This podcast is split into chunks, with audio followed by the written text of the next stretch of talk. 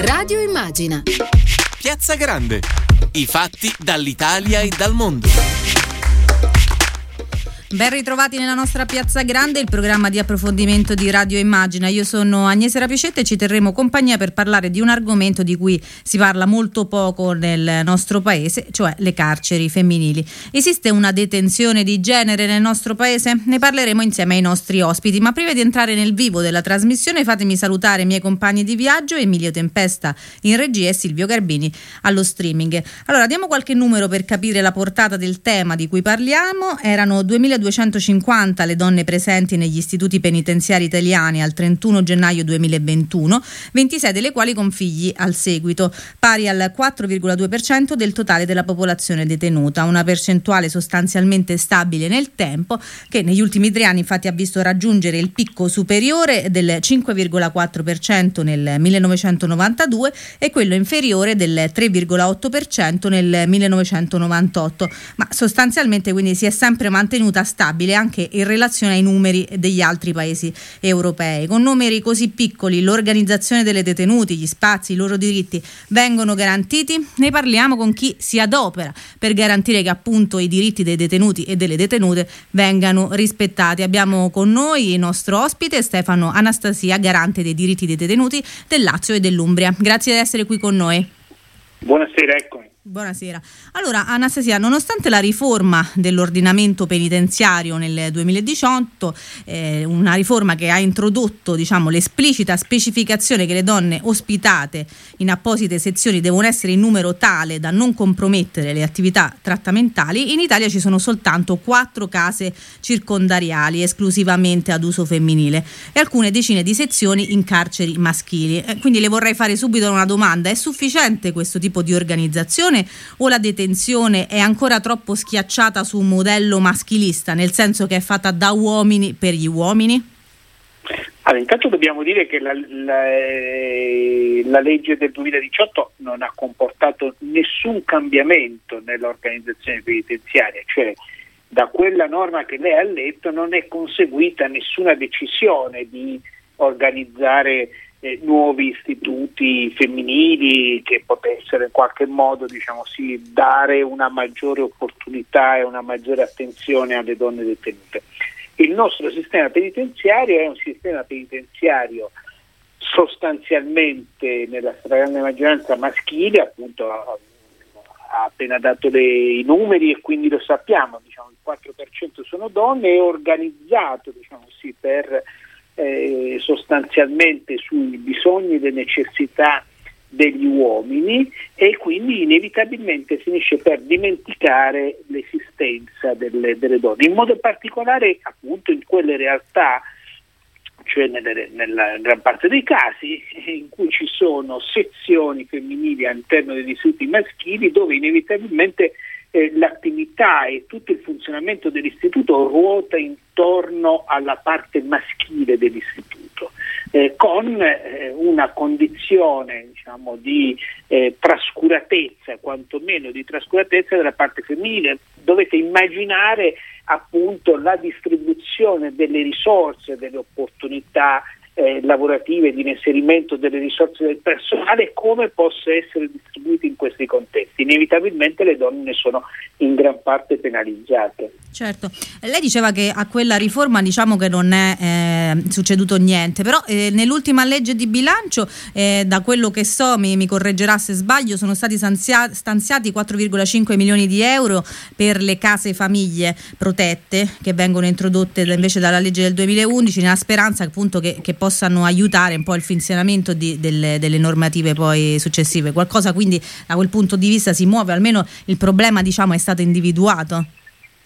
Eh, certamente si tratta però di due questioni diverse. Mm. Da una parte c'è la questione generale delle condizioni di vita in carcere delle donne, essendo gli istituti penitenziari degli istituti diciamo, improntati sul modello eh, del, detenuto maschio, mm-hmm. del detenuto maschio. Dall'altra parte c'è il problema specifico invece eh, del, dei bambini in modo particolare, dei bambini piccoli, piccolissimi, che hanno la possibilità di restare eh, in, insieme con la madre e quindi inevitabilmente certo. in carcere fino a tre anni e poi in alcuni casi fino a sei e restano in carcere e da qui nascono tutti i problemi appunto che sono della istituzionalizzazione non solo delle madri con i bambini piccoli, ma soprattutto dei bambini piccoli certo. con le madri.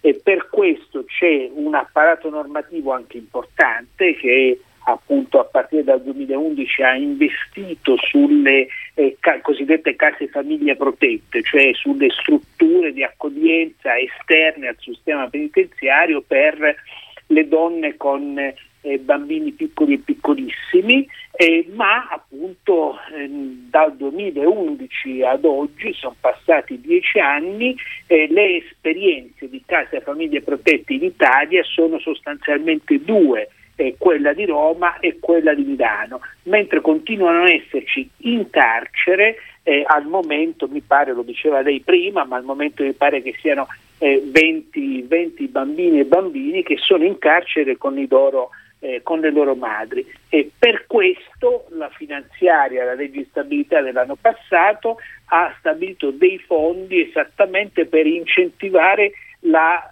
realizzazione di queste case famiglia protetta, per responsabilizzare le regioni e gli enti locali nella promozione di queste strutture.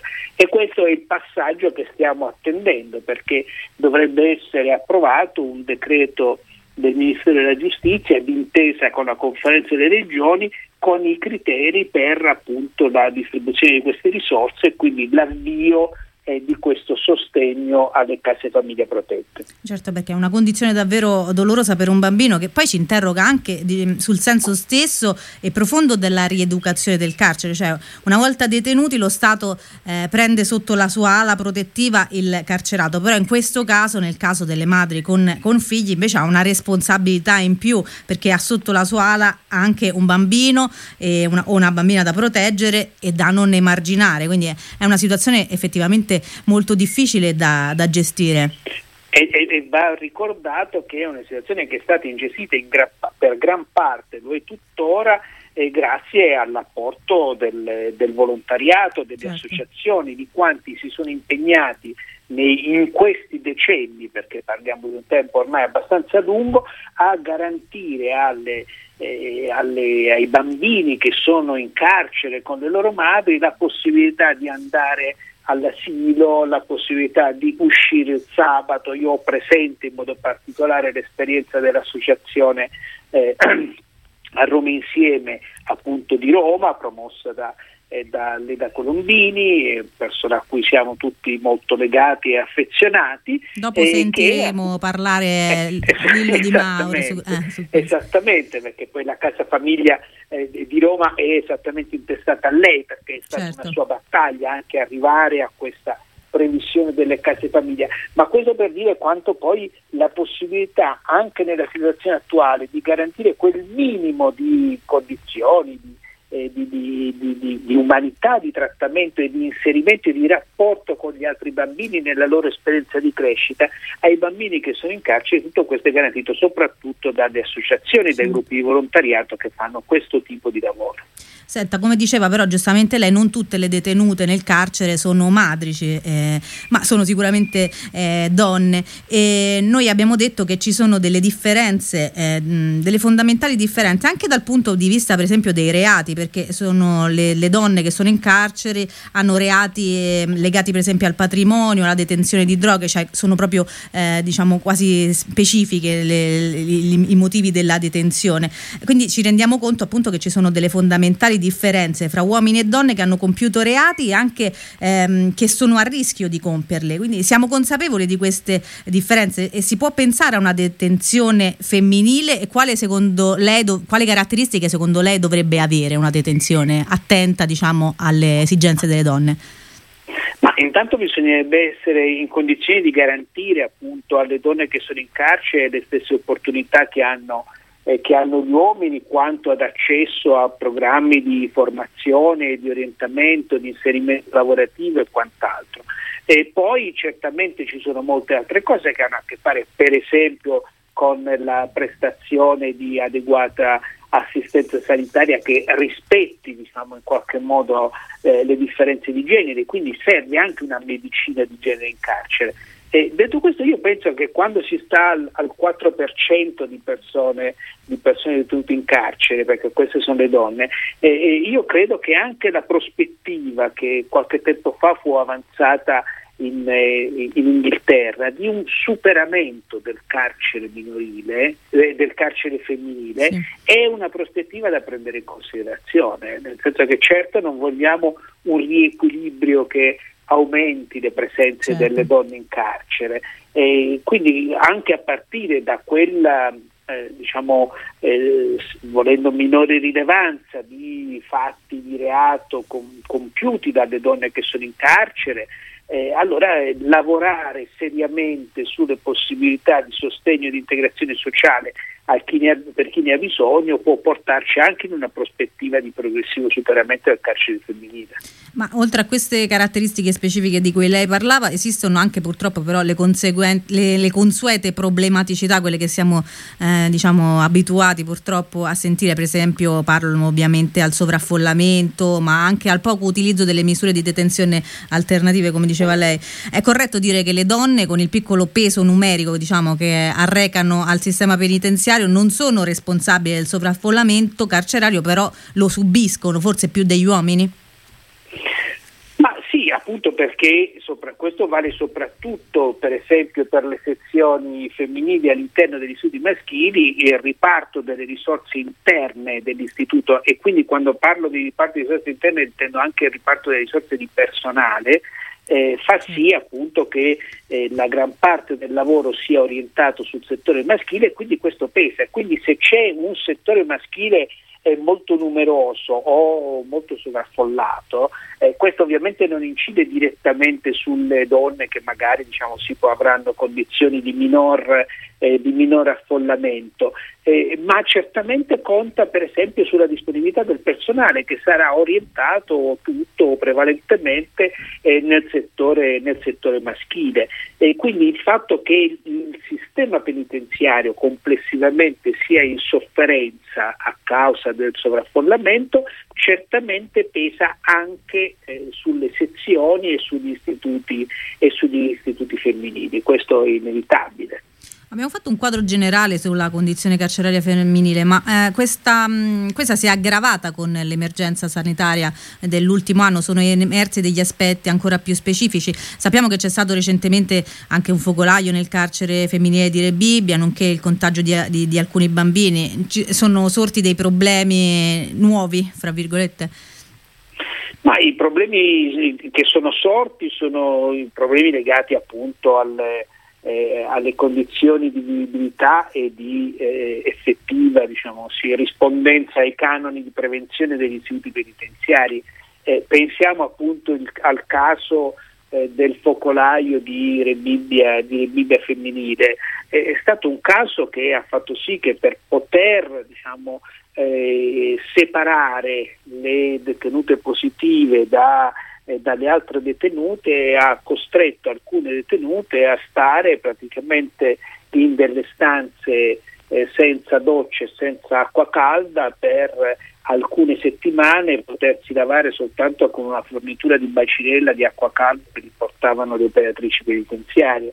Sono condizioni queste veramente inimmaginabili e inaccettabili dentro una prospettiva anche semplicemente di tutela della salute, di prevenzione come noi abbiamo imparato a conoscere soprattutto durante il virus. Quindi eh, una delle lezioni che noi dobbiamo imparare dall'esperienza che abbiamo vissuto del, della pandemia è anche quella di ripensare il sistema penitenziario perché non può vivere in condizioni di sovraffollamento, non può vivere in condizioni di fatiscenza, non può vivere in condizioni in cui eh, la minima prevenzione della diffusione di malattie infettive è ridotta praticamente a zero. Certo. Eh, un'ultima domanda la vorrei fare proprio su questo, sulla prevenzione eh, e sul piano vaccinale per quanto riguarda il Covid nelle carceri. Se ne è parlato tanto, ci sono stati tanti appelli. Eh, come sta andando nei territori di sua competenza? Ma eh, devo dire tutto sommato bene, eh, nel senso che l'Umbria aveva iniziato presto, poi si è fermata quando c'è stato il blocco di, di AstraZeneca e purtroppo sta riprendendo soltanto ora nella somministrazione dei vaccini, mentre nella regione Lazio il vaccino è stato, è stato fornito a tutte quante le persone, le persone, detenute. Quindi a questo punto il problema vero è capire, e questo è un problema di cui bisognerà discutere, eh, della, cosa ne sarà della ripartenza anche in carcere, perché in carcere ovviamente si è sofferta tanta la pandemia, sono stati interrotti i colloqui, quando è stato possibile fare colloqui si sono fatti colloqui con eh, delle pareti di plexigas come quelle che abbiamo imparato a conoscere per le RSA sì. e ora bisogna capire se il Green Pass, eh, il Green Pass anche varrà, varrà anche in carcere e si potrà riprendere eh, anche una qualche forma di relazione con i propri congiunti un po' più significativa di quella che c'è stata finora, riprendere le attività. Insomma, questa certo. è la frontiera di quello che ci aspetta eh, nelle I prossime settimane, nei prossimi mesi. E ci auguriamo ovviamente che vengano date risposte velocemente.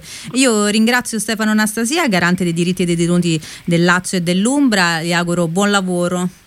Grazie, grazie a voi. E adesso ricordandovi che potete riascoltare quando volete questa trasmissione su www.immagina.eu o sulle maggiori piattaforme di podcast, facciamo una piccola pausa, sentiamo un brano e torniamo subito in studio per continuare a parlare di detenzione femminile.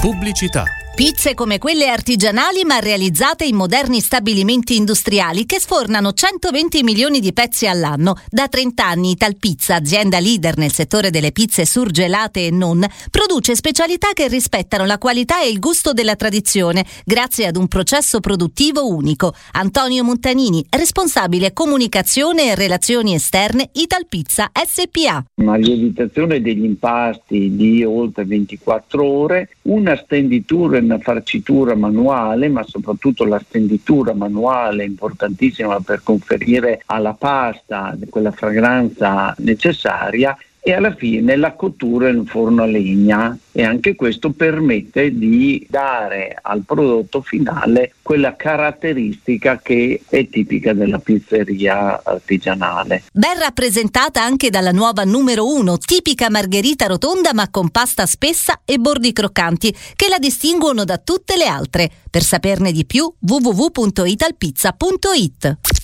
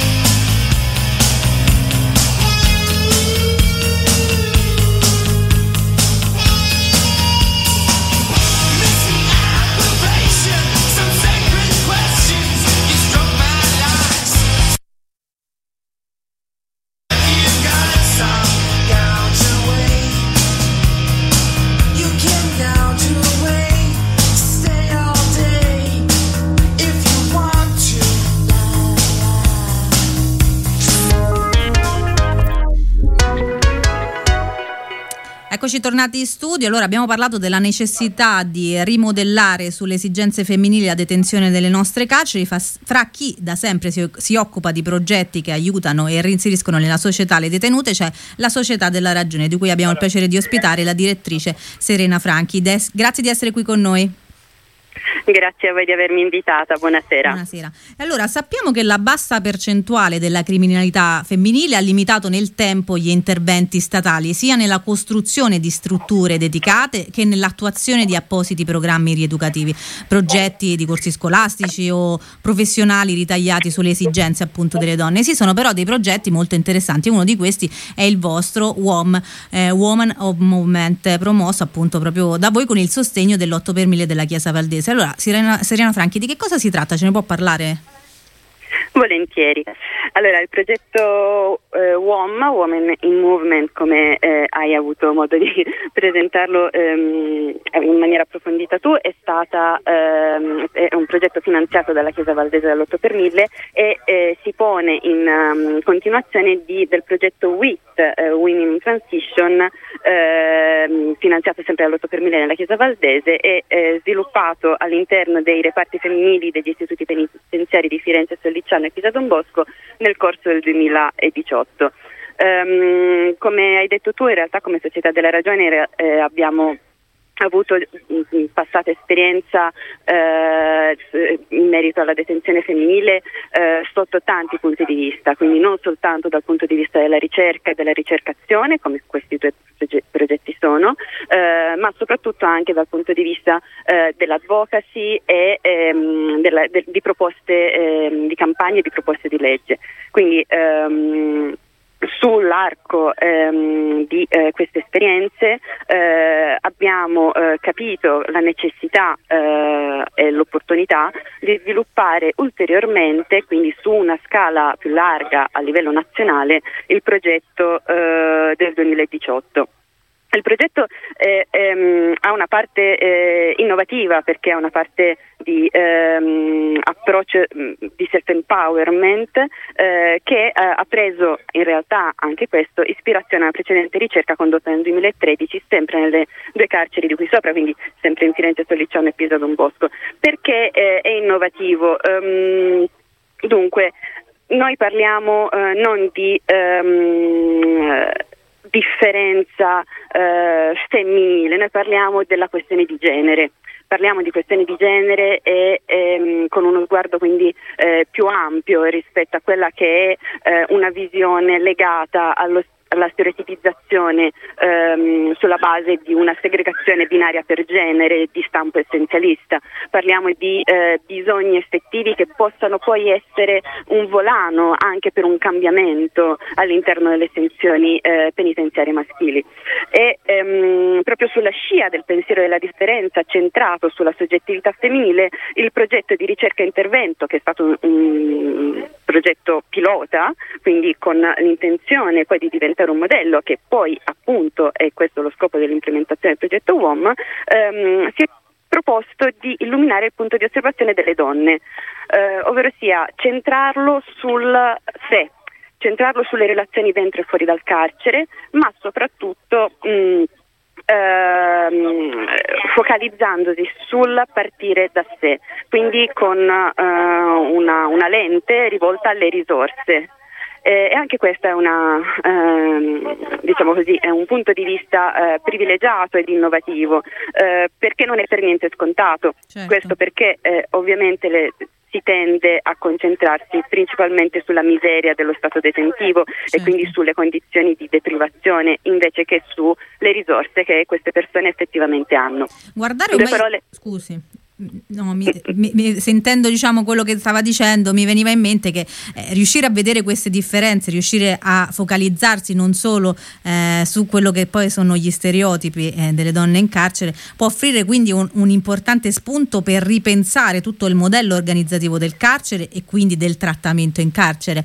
Eh, quindi è così diciamo, che eh, si, si, riesce a capire che di che cosa hanno veramente bisogno le donne dentro un carcere ha centrato perfettamente il punto, esatto, è così, quindi partire dalla residualità eh, della detenzione femminile rispetto sia ai numeri, appunto abbiamo detto del 4,4% di, del totale popolazione detenuta. Sì nei nostri penitenziari, ma anche dell'attenzione, un'attenzione molto residuale quella rivolta alla condizione certo. delle donne in carcere.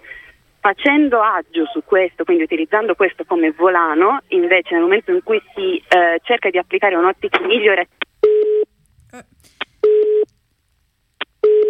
Dobbiamo cercare di, di, richiamare evidentemente Serena Franchi che eh, eh, non, non, eh, è caduta la linea evidentemente quindi vediamo se riusciamo velocemente a ricollegarci insieme a Serena Franchi, che lo ricordiamo è la direttrice della società eh, della regione, un'associazione che si occupa eh, di diritto, di carceri e eh, ci stava raccontando appunto pro, un, uno dei loro grandi progetti, eh, UOM, Women in Movement, che è appunto un, un progetto eh, che cerca di, eh, di, scandagliare le difficoltà eh, delle donne nel carcere, superando quelli che sono gli stereotipi e le discriminazioni che, eh, che purtroppo esistono nelle carceri femminili e che eh, condizionano poi la vita all'interno del carcere, già ovviamente eh, molto difficile. Adesso vediamo se riusciamo a ricollegarci con, eh, con Serena Franchi oppure ci prendiamo un attimo di pausa per,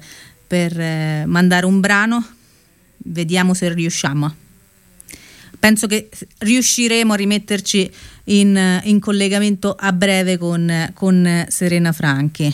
Vediamo se ci riusciamo. Eccoci. Allora, ci siamo persi ci proprio sul per... punto centrale. Eh, esatto.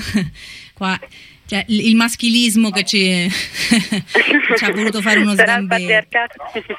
esatto. no, no, dicevo semplicemente appunto che mh, mm, date le ragioni che abbiamo spiegato eh, nei minuti precedenti, l'obiettivo del progetto è proprio quello di eh, offrire eh, la possibilità di sviluppare il progetto eh, svolto a livello regionale su scala nazionale, quindi certo. proponendo del, un training ai formatori per eh, replicare le esperienze laboratorie in carcere. E ovviamente questo sarebbe molto importante. Senta, ma mh, una parte consistente della popolazione carceraria eh, femminile è straniera. Al 31 gennaio 2021 le donne straniere detenute erano 755, quindi il 33,6% delle donne detenute, e, mh, mm, quindi il, 40, il 4,4% delle persone detenute straniere. Quindi a tutti i eh, problemi problemi che abbiamo già messo in evidenza si aggiunge anche questo aspetto dell'integrazione mancante sia dal punto di vista culturale che anche burocratico. Anche da questo punto di vista c'è molto da fare ancora. Assolutamente, assolutamente. Eh, si inserisce chiaramente nella problematica generale, mh, a prescindere dalla questione di genere, perché sappiamo che eh, la possibilità di inclusione e poi effettivamente possiamo parlare di un doppio binario rispetto a um, quelli che sono i detenuti italiani, rispetto alle possibilità, rispetto alle misure alternative, pensiamo ai reati relativi um, alle sostanze stupefacenti. Se eh, si vanno a vedere i dati, effettivamente sì, mh, è possibile notare quanto ehm, pur avendo la caratteristica comune di essere persone giovani eh, con mm, più o meno la stessa tipologia di reato, italiani e stranieri hanno proprio due percorsi differenti, con una possibilità di accesso alle misure alternative completamente disuguale. E, um, a me piace citare eh, Tamar Pitch quando eh, in maniera provocatoria ma neanche troppo dice non dovremmo domandarci il perché eh, le donne delinquono meno ma perché eh, gli uomini delinquono così tanto e approfondirla anche come eh, già ha fatto Tamar in tutti i suoi scritti perché si parla proprio di percorsi e possibilità differenziate all'interno del carcere c'è chiaramente poi l'essere, diciamo così, ehm, la caratteristica intersezionale della eh, donna detenuta e straniera aggrava ancora di più. Certo.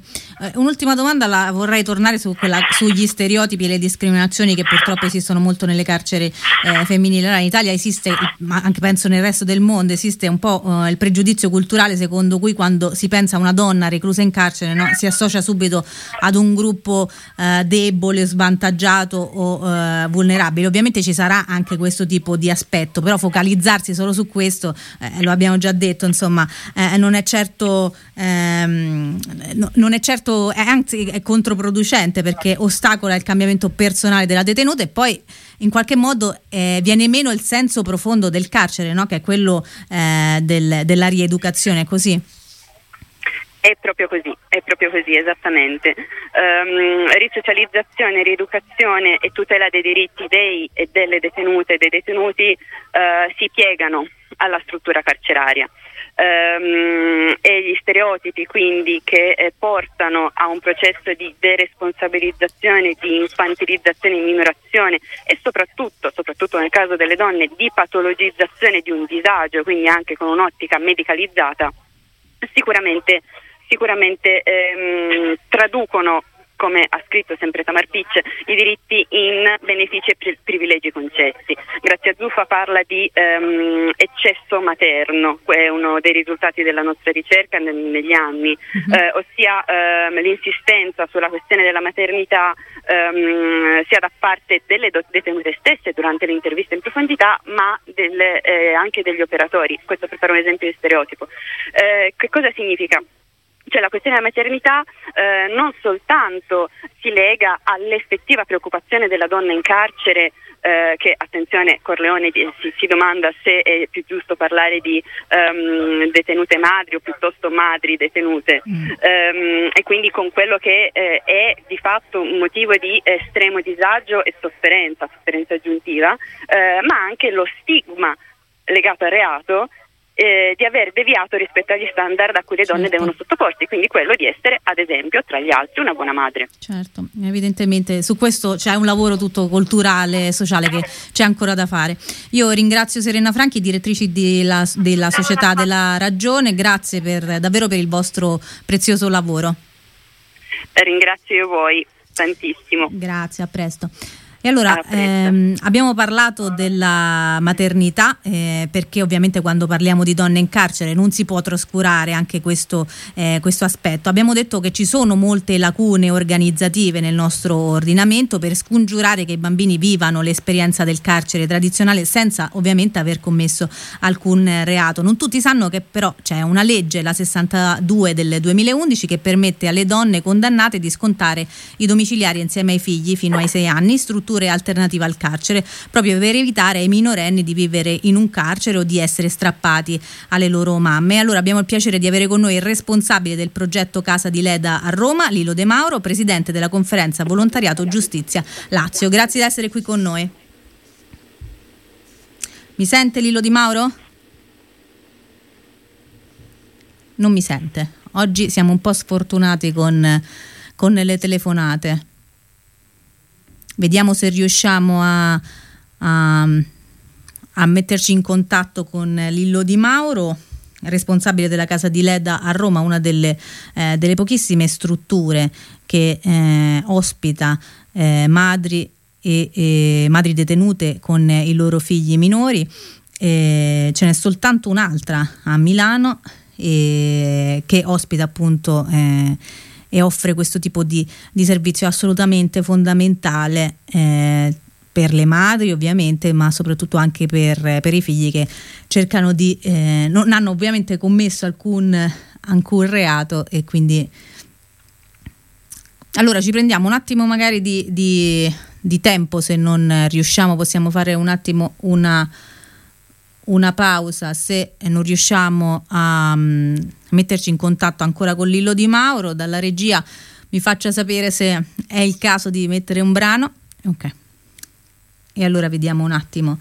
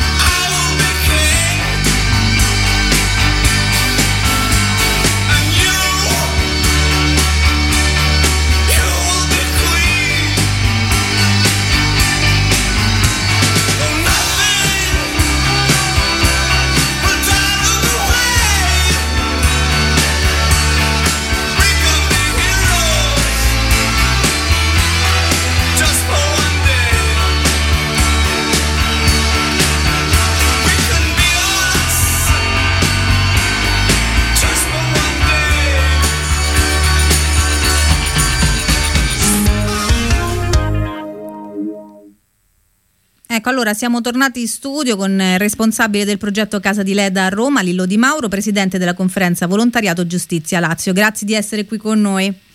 Grazie a voi per avermi invitato su questo argomento. Buonasera. Buonasera. Allora, innanzitutto io vorrei partire dal, dal, nome della struttura, che non è certo casuale, dedicato alla grande Leda Colombini, del, deputata del Partito Comunista e fondatrice dell'associazione A Roma Insieme, che ha come slogan fondativo Nessun bambino varchi più la soglia di un carcere. Ah, Di Mauro, lei ha lavorato a fianco di Leda Colombini. Ci spiega brevemente come si è arrivati alla costituzione di questo progetto così tanto importante?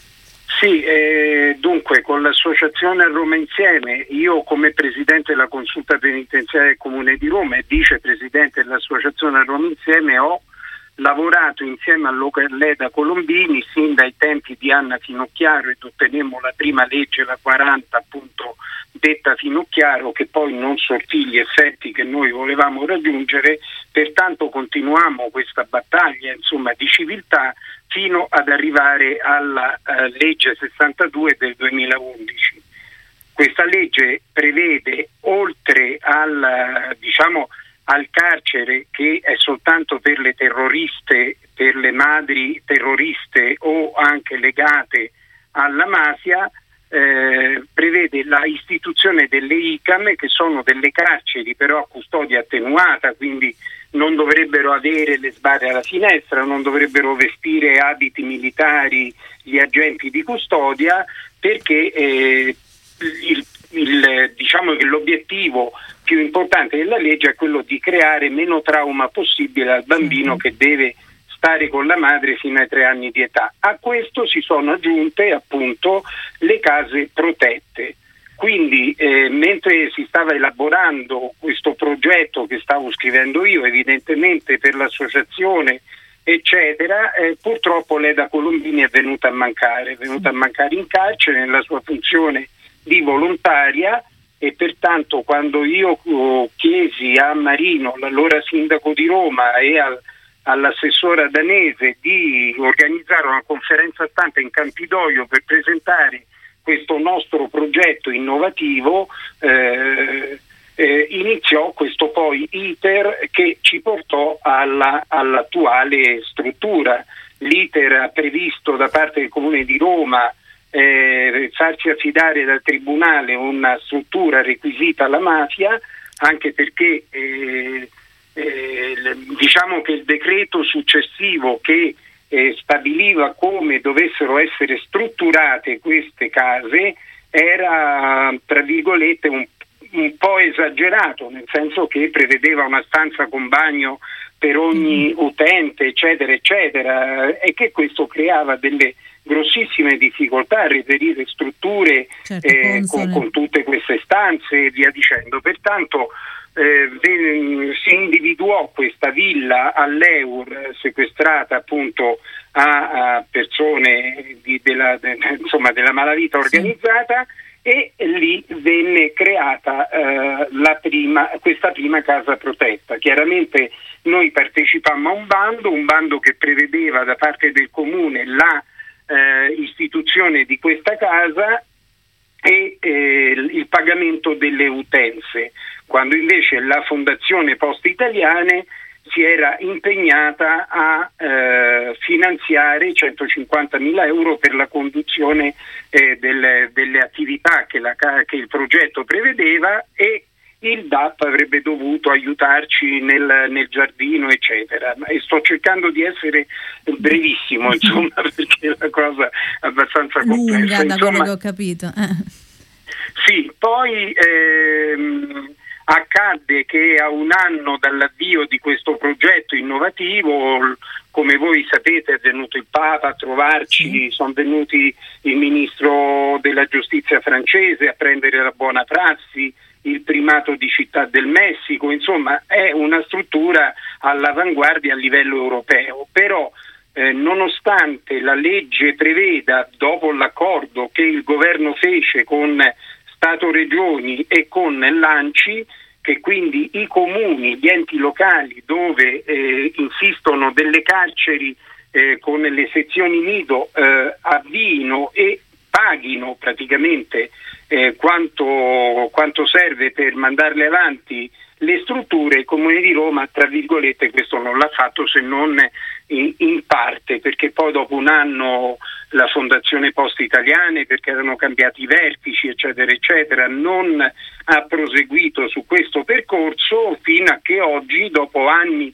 di intemperie, per non chiamarle in altro modo, perché avrebbero dovuto passare sul mio corpo, perché noi eh, come organizzazioni che abbiamo gestito questa struttura eh, abbiamo anticipato i fondi pur di non rimandare indietro i bambini in carcere, certo, perché ovviamente. dopo una, un, anni di lotta non avrei mai accolto un, una, una siffatta possibilità, insomma, e quindi e quindi poi grazie a varie sensibilità alla, alla, alla Regione Lazio siamo riusciti a re, eh, eh, avere fondi per recuperare i soldi che noi avevamo anticipato e oggi la Regione Lazio eh, con l'ASP Asilo Savoia eh, praticamente stanno finanziando, stanno portando avanti questa struttura eh, con le organizzazioni che evidentemente l'hanno dire, avviata, creata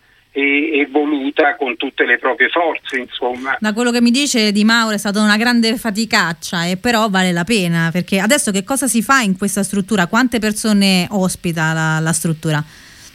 Ma guardi, la struttura può ospitare al massimo sei donne con relativi bambini. Chiaramente noi nel progetto abbiamo previsto più, più bambini di quanto, di quanto, dovrebbe accoglierne perché eh, il nostro obiettivo è quello di non sassare i bambini in carcere e di come dire, ricongiungere il genitore ai propri bambini. Quindi se una donna ha un bambino in carcere un altro eh, a casa noi ten- tendiamo a farli a stare insieme, certo. anche perché nella struttura evidentemente i bambini vivono una vita normalissima come se stessero nella loro casa, le mamme li accompagnano a scuola, sono iscritti tutte alle scuole, alla primaria, al nido, in base all'età ah, che certo. hanno. Eh, abbiamo attivato una rete importantissima sia con il municipio locale, quindi con i servizi sociali, con anche eh, i medici di base, i pediatri, pertanto insomma questi bambini riescono a vivere, ma qui eh, rientro un po' nel discorso di, un, di leggi che alla fine non sortiscono mai gli effetti che noi vorremmo, ciò nonostante nelle carceri italiane continuano ad esserci bambini eh, perché appunto non ci sono queste strutture. Come la vostra c'è un'altra soltanto a Milano se non sbaglio. Ce n'è un'altra sì soltanto a Milano con la quale peraltro collaboriamo tantissimo eccetera e tant'è che è stata proposta questa legge Siani dell'onorevole Siani sì. che è in discussione presso la, la, la Commissione Giustizia della Camera che abbiamo tra virgolette noi emendato, nel senso che abbiamo suggerito appunto alcune eh, norme necessarie perché certo. appunto si arrivasse a raggiungere l'obiettivo che nessun bambino vacchi più la soglia di un carcere, ma che anche, ma che anche la donna, la madre, possa avere tutte quelle opportunità necessarie per una sua autonomia. Perché dico questo? Perché eh, la maggior parte delle donne che sono detenute nelle sezioni nido sono donne rom. È sì. inutile nasconderci, sappiamo tutti che subiscono, tra virgolette, una, una eh, violenza culturale, io la definisco così. Che cos'è la violenza culturale? Il fatto che loro crescono, nascono sì da bambine nascono e crescono in, in un gruppo che insegna loro ad andare a delinquere. E sono donne per lo più, tra virgolette, analfabete, eh, pertanto noi, ecco, vi porto soltanto un esempio per farvi capire il grande lavoro che cerchiamo di fare, ma anche eh, quello che la legge deve prevedere. Il lavoro è quello che noi con una donna che veniva eh, violentata dal marito nel campo perché lei stava alle arresti domiciliari a campo, il tribunale ordinario ce l'ha mandata in casa di Leda, ha fatto un percorso di tre anni con noi, abbiamo fatto prendere la cittadinanza, ha preso la terza media, ha fatto un corso di formazione, oggi lavora in una cooperativa ehm, delle pulizie. Eh, le due bambine sono andate tutte e due a scuola, eh, a Zizza, che la chiamo per nome perché io l'ho adorata questa bambina, eh, ha fatto un percorso scolastico meraviglioso, bravissima e io oh, pensavo di poter perché tra l'altro proprio per dare continuità al nostro intervento ho partecipato a un altro bando con una fondazione nazionale che si chiama Con i bambini che mi permettesse di dare continuità all'intervento quando la donna avesse concluso il sì, suo certo. percorso detentivo, eh, detentivo sì. diciamo. E, eh, e, quindi a lei avevo proposto, perché stavamo cercando un alloggio dove lei potesse vivere con queste bambine, non ritornare al campo certo. e poi invece questa cultura l'ha risucchiata. E allora io oh, appunto ho, ho, ho detto a Siani, all'onorevole Siani, eccetera, di inserire all'interno di questa legge l'obbligatorietà per i servizi sociali territoriali di seguire i nuclei familiari che eh, abbiamo dire, preso in carico dal carcere o in casa di Leda affinché possiamo cercare di dare appunto una risposta che eh, soprattutto ai bambini, perché quelle bambine, ahimè, temo che domani possano certo. eh, essere eh, portate a delinquere sulle metropolitane, eccetera, eccetera. Quindi senti anche una sorta di fallimento certo, dentro di, te quando poi eh, hai dedicato una vita a questo no? e quindi ti, ti, ti strappa il cuore pensare che un percorso che hai fatto possa interrompersi perché c'è una cultura e comunque c'è una struttura sociale eh, che non è in grado di farsi carico fino in fondo esatto, del bisogno di, di, queste persone. Che ecco. poi diciamo che anche di quello che poi è alla fine il, il senso profondo poi del, del, della detenzione, cioè quello appunto certo. di rieducare, di reinserire, se non dobbiamo certo. mai dimenticarci eh, questo aspetto ovviamente che è il più importante. Allora io la ringrazio veramente per averci raccontato di, di, di queste storie, vi auguro veramente un grande in bocca al lupo e quindi ringrazio Lilo Di Mauro, Presidente della Conferenza Nazionale Volontariato Giustizia Lazio, eh, per averci aperto eh, le porte di Casa di Leda. Grazie ancora. Grazie a voi, grazie e buona serata. Buona grazie. serata. E allora vi ricordo che potete riascoltare questa trasmissione su www.immagina.eu o sulle maggiori piattaforme eh, di podcast. E allora adesso eh, sentiamo un brano insieme, poi torniamo subito in studio per eh, cambiare argomento e parlare di criminalità organizzata e Covid. Per scongiurare che la lunga mano delle mafie arrivi ai fondi e alle risorse stanziate dall'Italia e dall'Europa per fronteggiare la crisi sanitaria ed economica, infatti nato il sottogruppo della Commissione parlamentare antimafia per la prevenzione e la repressione dell'attività predatoria e della criminalità organizzata durante l'emergenza sanitaria. Eh, un sottogruppo presieduto da Paolo Lattanzi, che, Lattanzio, che è un deputato del Partito Democratico che noi abbiamo intervistato per voi. A dopo. Radio Immagina